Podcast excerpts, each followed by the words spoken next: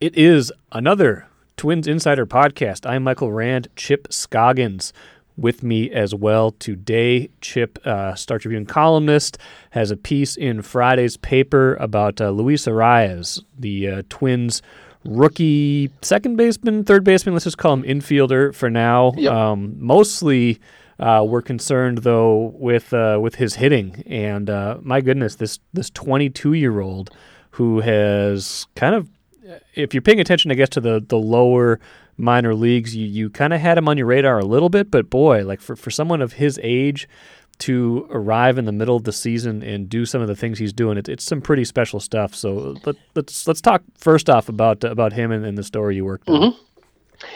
Yeah, he. I mean, I guess it's fair to say, Mike, that he's come out of nowhere, really. Uh, unless you're a hardcore Twins fan, you know every uh, minor leaguer and prospect. Maybe not so, but he he's not in that Lewis Kirilloff Graterol conversation where Right. you talk about their elite prospects. I think I looked at one point Lavelle in his rankings had him number ten, as Okay. the tenth best pros- Sure. prospect at one time. Right. Uh, but but go back to thirteen, Mike. He was at the the Venezuela Twins Academy down there, which is no longer in existence, but they had an academy in Venezuela. Right. He was there three months, and he told me they did not want to sign him. They had no money for him, Wow. And he actually left the camp and Huh. was going to go back to school.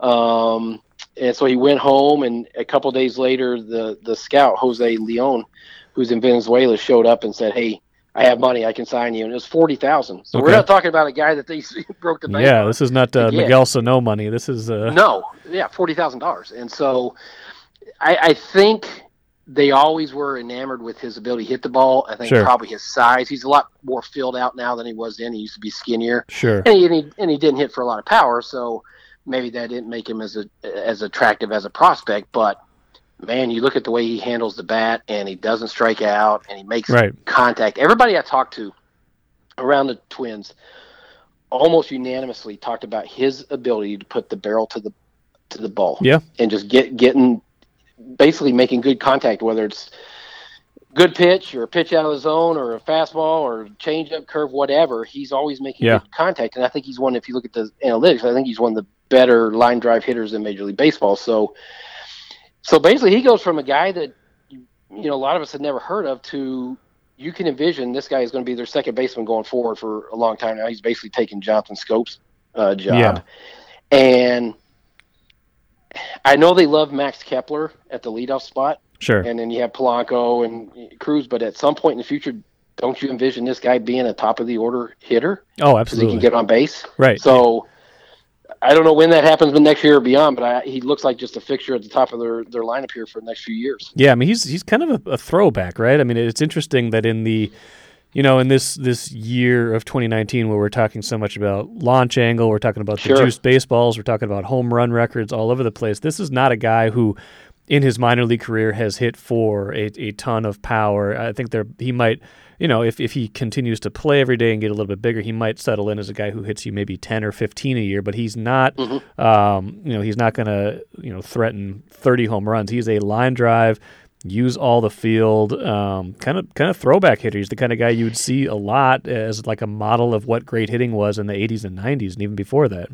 Well, it's funny. That's what Rocco Baldelli uh, said on Wednesday. Um, that that he does remind him of a throwback player of the '80s and '90s who's just Yeah. a line drive hitter. And I actually talked to Rod Carew for the story. Yeah. Uh, I got hold of Rod at his home, and and he was impressed because there, there's a story, uh, the anecdote when they played Cleveland Yep. Uh, this most recent series. And remember, uh, they were down by four, eighth inning, cut it to six five. Snow was on second. Uh, Terry Francona brings in Brad Hand, their closer, to face Arraez. So you're thinking Yeah. lefty on lefty. He intentionally walks Arraez to get to Marwin Gonzalez. Interesting. And and Francona was asked afterwards, hey, you know, what was that about? And Francona said, basically, Arraez scared me. He said, I would put money that he's going to be a batting champion someday. And when I see him, he reminds me of a a young Rod Carew or Tony Gwynn. Yeah, And Tony so Gwynn is the comparison I see the most yeah. most So. I- kind of the same body type. The swing Sure. reminds me a lot of him. Sure. So I called, I uh, got a hold of Rod at his house and I said, Hey, what do you think about that? You know, a guy comparing him to you. And, and he said, That's great because I spend a lot of time with him. And Carew had said that at spring training this year, Arraez approached both him and Tony Oliva and wanted hitting tips. He Wow, wanted to talk okay. to him about hitting, and they worked in the cage, and, he, and that really impressed him. That hey, here's a guy who's 22 years old, you know, singling him out and asking to get uh, you know hitting advice. And and Carew told him, this, this sounds like Arraez, right? Use all the field. Don't worry about trying Sure. to pull everything. Keep your hands, you know, keep your weight back, and and uh, just use your hands and go all over the field. And and that's basically what he's done. He's a line drive hitter to all all parts of the field, and so I think he's pretty mature Yeah. uh, from everybody you talk to um, about his craft and Sure. hitting and and you know and just being a professional and it shows up there because he he has a great eye he only strikes out seven percent of the time Yeah. which leads you know leads major league baseball which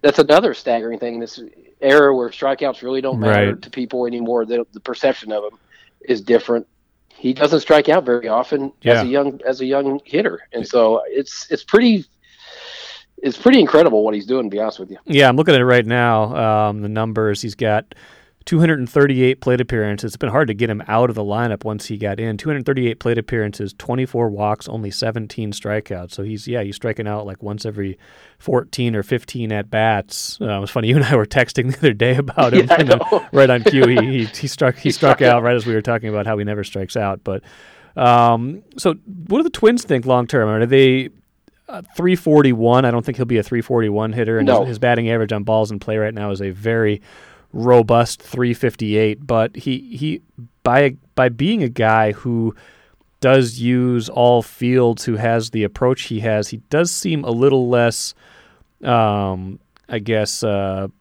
prone or you know whatever it is to you know all these all these things that can you know bring down a hitter the the strikeouts the shifts things like that that Yeah. that's not going to be something like they have to defenses have to play him pretty honestly I would imagine just they, they can't really defense him a certain way and that's what Francona said uh, when he was asked about that situation. Is that with the guy on second, Yeah. he, he can beat you different parts of the field, right? Right. Guys, he can go, he can, you know, he can pull it, he can go opposite way, he can go up the middle. He handles the bat so well.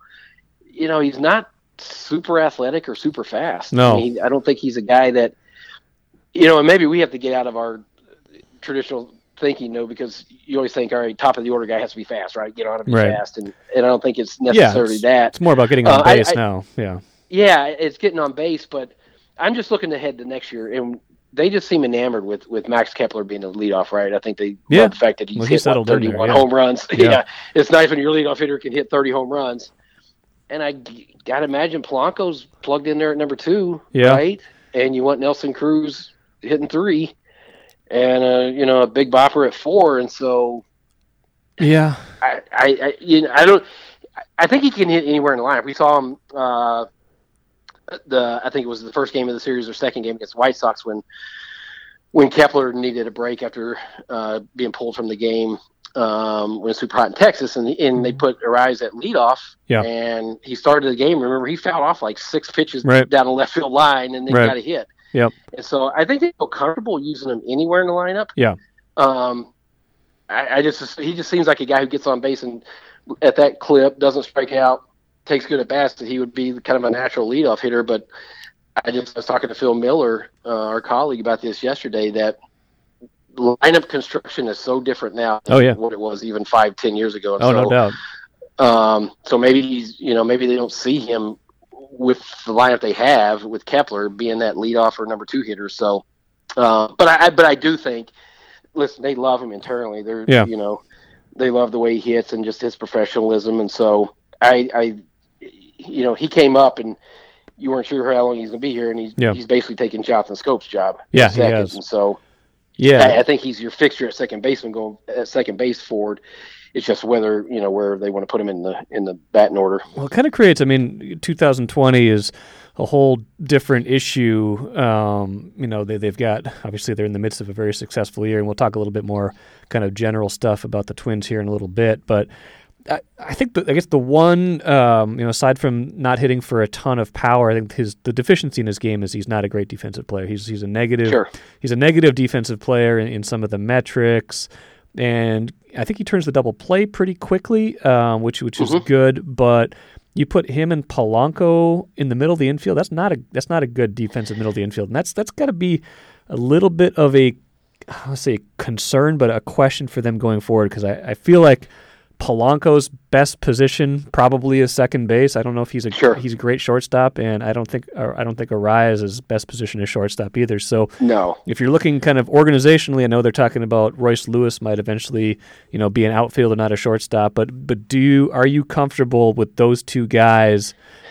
As you know, hitting wise, they're going to give you plenty. Is Yeah. that enough? Do they give you enough defense in the middle of the infield? Because I think the the infield defense and defense in general for the Twins has been subpar this year, and that's a that's a kind of an Achilles heel that's gone unnoticed a little bit this year. Yeah, I, I would think if you if you had Polanco at, short and him at second, you would have to know that your defense is going to be average at best, right? Yeah, you, you're giving you're giving something up, right? So, but are you what you get back offensively? Does that more than make up for Sure. what the, the defensive liabilities? I would say yes, Okay, um, because I think Polanco, and we even saw it early in his career when you're you're really concerned about his defense and you're thinking, you know, he's a better second baseman than shortstop, but they were determined to, you know, give him a go at shortstop. He's like, well, at least he can hit. He's going to be, you know, Right. he's always going to be a good hitter. That's what he does.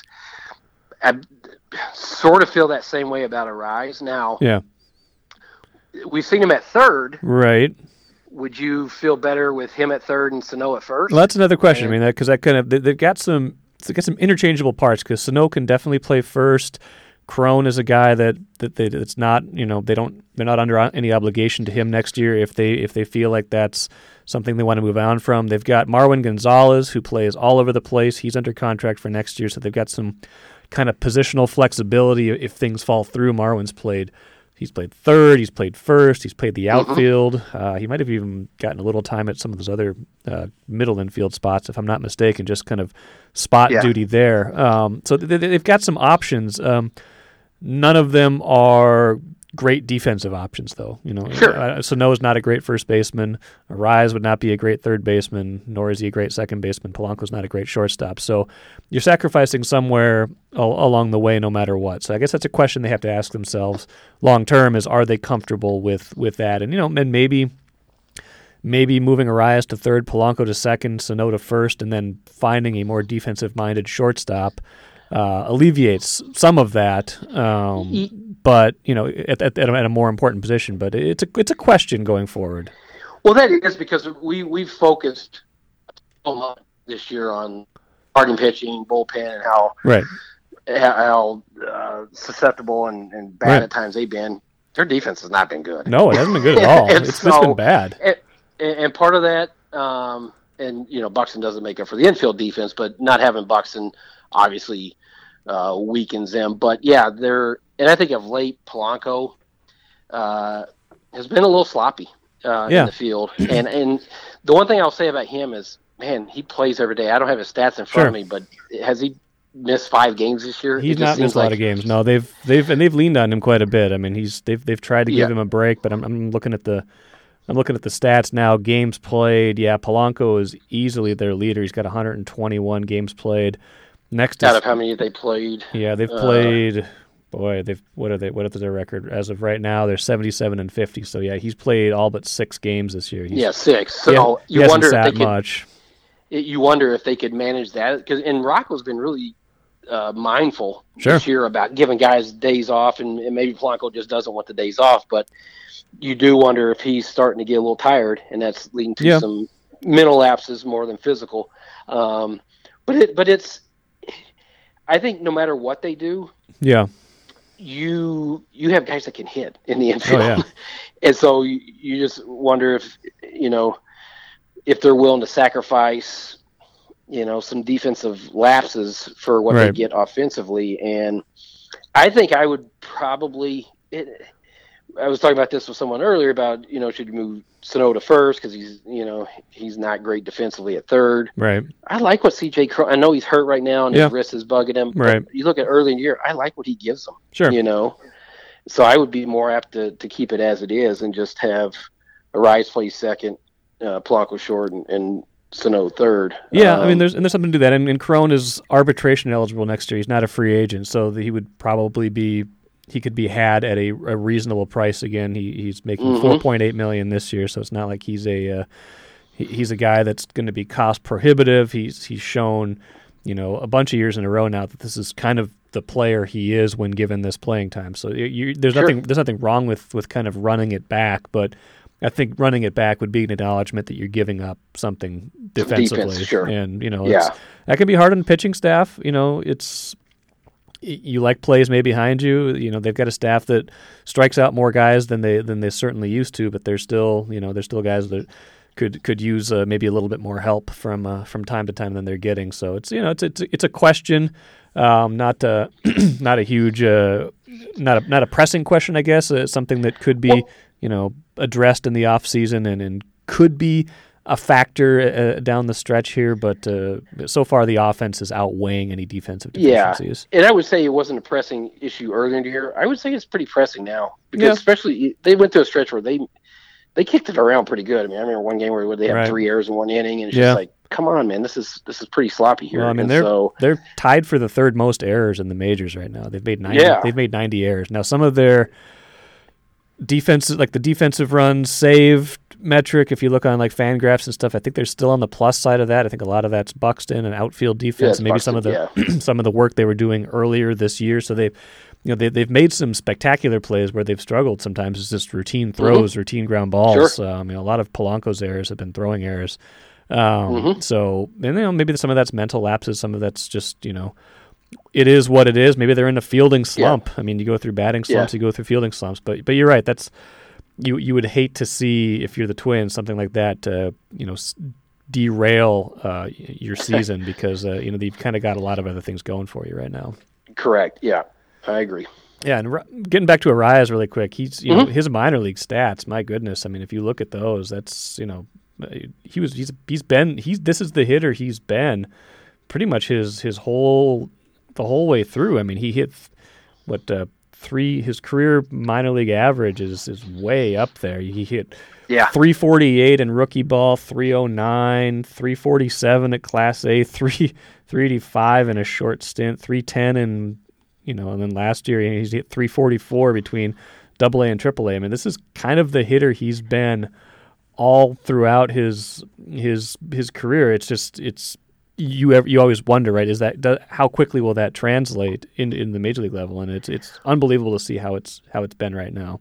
Well, that's the way I, I talked to a couple people. Martin Perez, the starting pitcher, is from Venezuela. He he first saw Arraez when he was 14. They're very close. Uh, Arraez is actually staying uh, in, in uh, Perez's condo uh, with him here since he's been called up, and uh, he said he could hit back in. And talking to Fred Guerrero, who's the Latin American scout supervisor for the Twins, Yeah.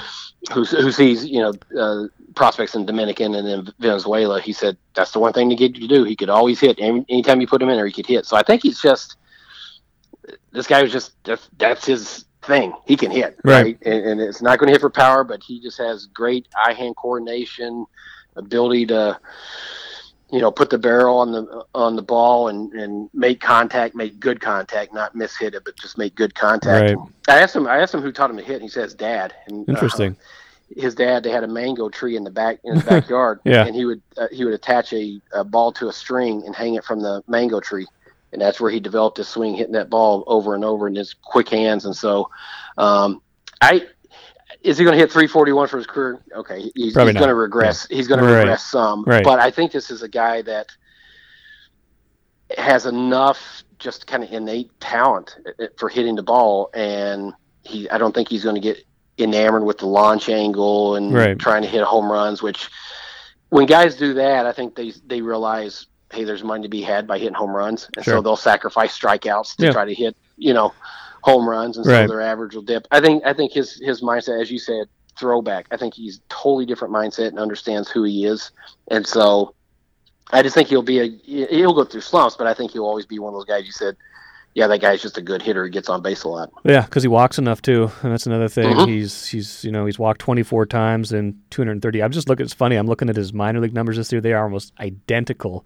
to his major league numbers, Which is weird. You it think he would come through- really weird. That's that's the thing. Like you, you expect the guy to come up, and he's 22. Right. It's not like he's 26. I mean, you you expect the guy to come up here and and just kind of struggle because we see it all the time. You know, Yeah. guys who who have success but come up here and you're facing you know they're really, Yeah. really good pitchers and and I think it just goes back to as I wrote my piece. His signature moment was that Mets game when he had to replace Schoop 0-2 in Yep. the count against Edwin uh, Diaz, he who's throwing walk.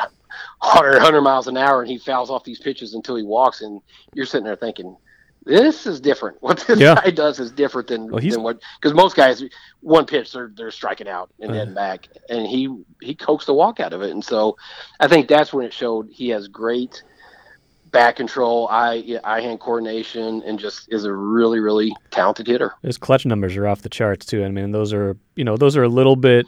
Um, you know, I think Rocco addressed that when someone asked him about about when Schoop hit the home run the other day because Schoop's you know leverage numbers have been terrible. It probably works the other way for Mhm. Rise. You know, it's a small sample size and whatnot, but man, runners in scoring position hitting 389. Um, and I think the, the late and close two outs runners in scoring position hitting 400. Tie game, he's hitting 453. I mean, late and close, he's hitting 395. I mean, he's he's been Yeah, he's had a lot of moments this year. I mean, that that have really that have really opened my eyes. That he's that he kind of likes that moment. It looks like. Yeah, and what was the game? I think it was the game that Snow hit the walk off home run. That was with two outs, right? And that started with the Rise It hitting a single, correct? Yeah, it did. So he's it was two outs. He gets a single to get on base, Right.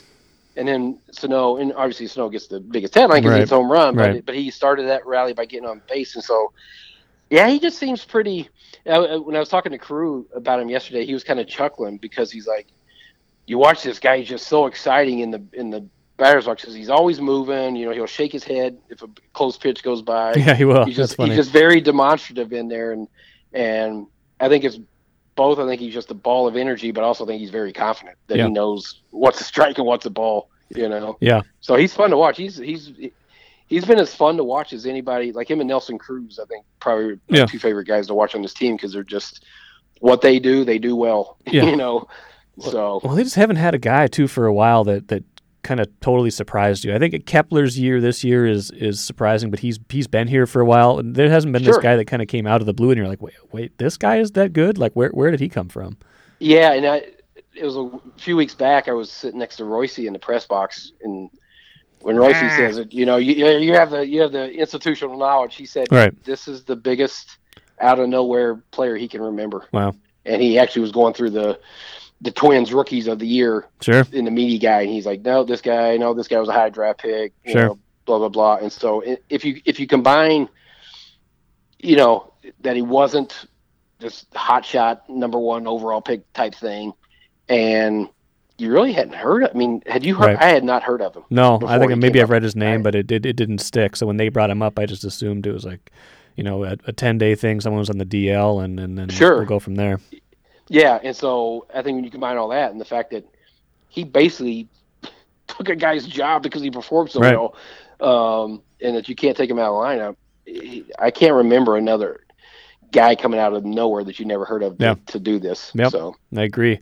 Well, good stuff. I look forward to reading the story. Friday's paper, FridayStarTribune.com, and we'll uh, we'll do more of these podcasts. We're doing about three a week. Twins Insider. I'm sure we'll have Chip on again soon. But uh, follow follow this podcast. Uh, subscribe on iTunes. I think it's on Spotify now as well. But also you can find it on StarTribune.com. Chip, thanks for joining me, and we'll be back at you soon. all right, Michael, thank you, man.